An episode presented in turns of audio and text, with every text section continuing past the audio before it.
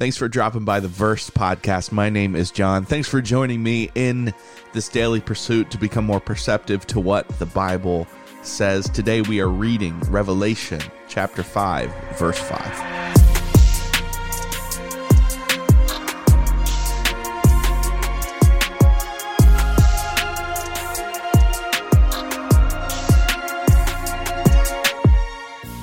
There are thieves knocking at your door every single day.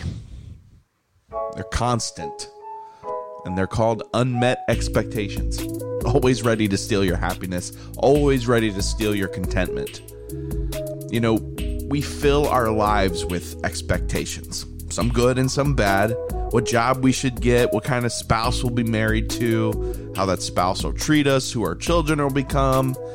Our minds are kind of constantly fill in the blank of tomorrow with all sorts of expectations of what is going to happen to us. It's not wrong in itself. In fact, it's necessary to an extent to even make plans for our lives. But we need to recognize that our expectations do not map identically to God's plans and his plan to save us, to send his son Jesus for us, to meet us in our disappointments, among other things, was something that no one expected. Revelation 5, where we read from today, helps us. It helps us by putting the sacrifice of Jesus into this eternal and heavenly perspective. Before we read our selected verse for the day. Let's get some background on the book of Revelation, what's going on culturally at the time. The Apostle John and the early church were suffering. And they were confused when God gave John the series of messages and visions that make up the book of Revelation. John was in exile at the time on the island of Patmos, a Roman prison island in the Mediterranean Sea. At this time, he was the last living apostle. All the others had been brutally killed. The church was about to face intense persecution from the emperor, who was already ratcheting up the pressure on the church.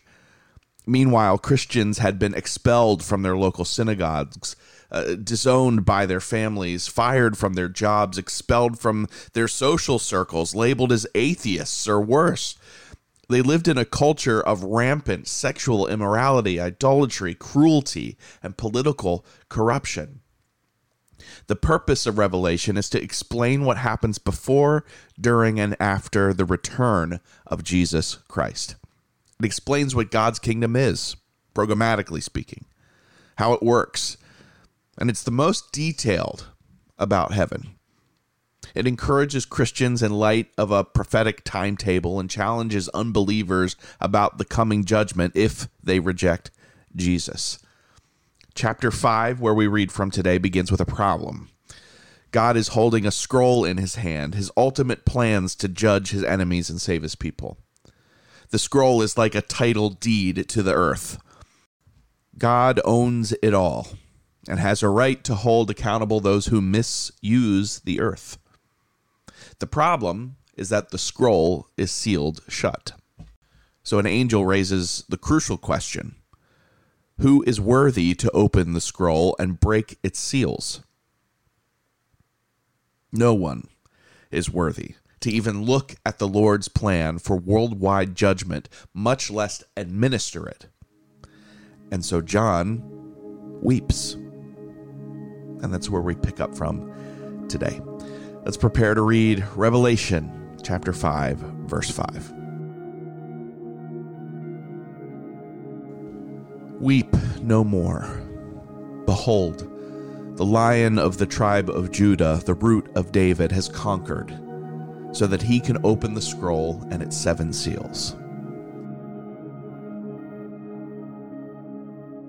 So Jesus is the one. This passage reflects the fact that sinful people, even when they are redeemed, fall short of the qualifications necessary for someone who can judge the entire earth. But Jesus, because he is divine, because he is sinless, because he lived a sinless earthly life, died to atone for our sins, he is qualified. God the Father has granted judging authority to Jesus, the Son. Jesus died to redeem humanity at his first coming to earth, and he will judge in order to redeem the entire creation at his second coming to earth. So, what does this mean in terms of our expectations?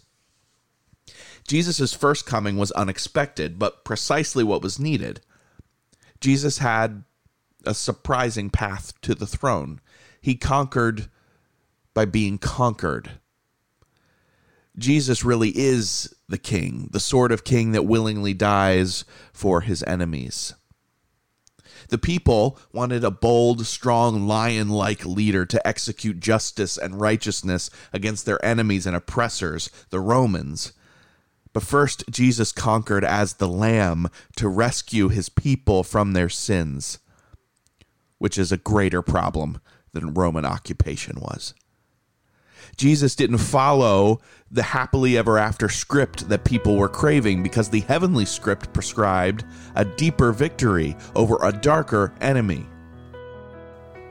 Yeah, our expectations can lead to disappointments, and they do.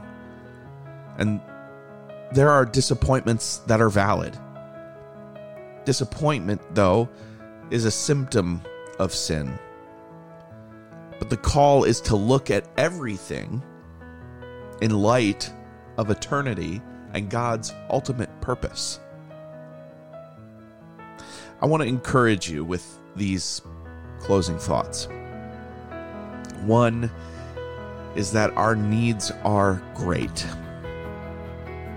and we're not pushing them to the side. God knows what you need, even before you ask, and quite often before you even understand that it is what you need two is that Jesus is greater than you can imagine. He is the one who has opened the scroll so that we can be saved.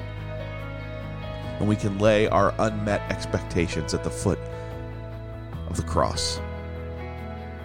And lastly, praise God. Praise God for his greatness. Praise him for his mercy. He is good. We're going to transition now into a time of reflection and, and meditation and prayer, if you'd like.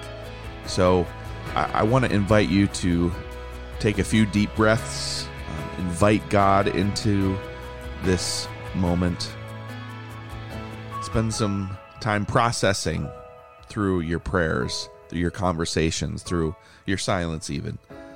Come back to it if you need to my only hope and my only ask for you is that you take this time intentionally and uh, be with be with God now.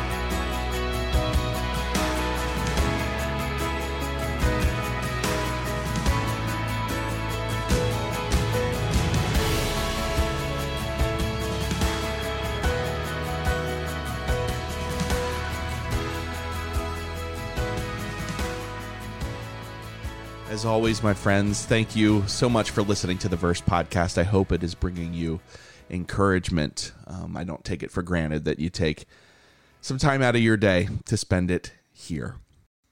All the resources I use to put this podcast together and in my own personal study are linked in the show notes, as well as a link to my social media. I'd love to connect with you there. If you wouldn't mind, if you're on Apple Podcast, make sure you follow and make sure you leave a rating and a review that helps the podcast grow. It helps more people see it and helps make the podcast better. I hope you know that these are not just words, but um, this is a deep posture of gratitude I have for every one of you. Thank you so much for listening to the Verse podcast today. I hope you can go out and make hope louder for others in your life, and we'll talk tomorrow.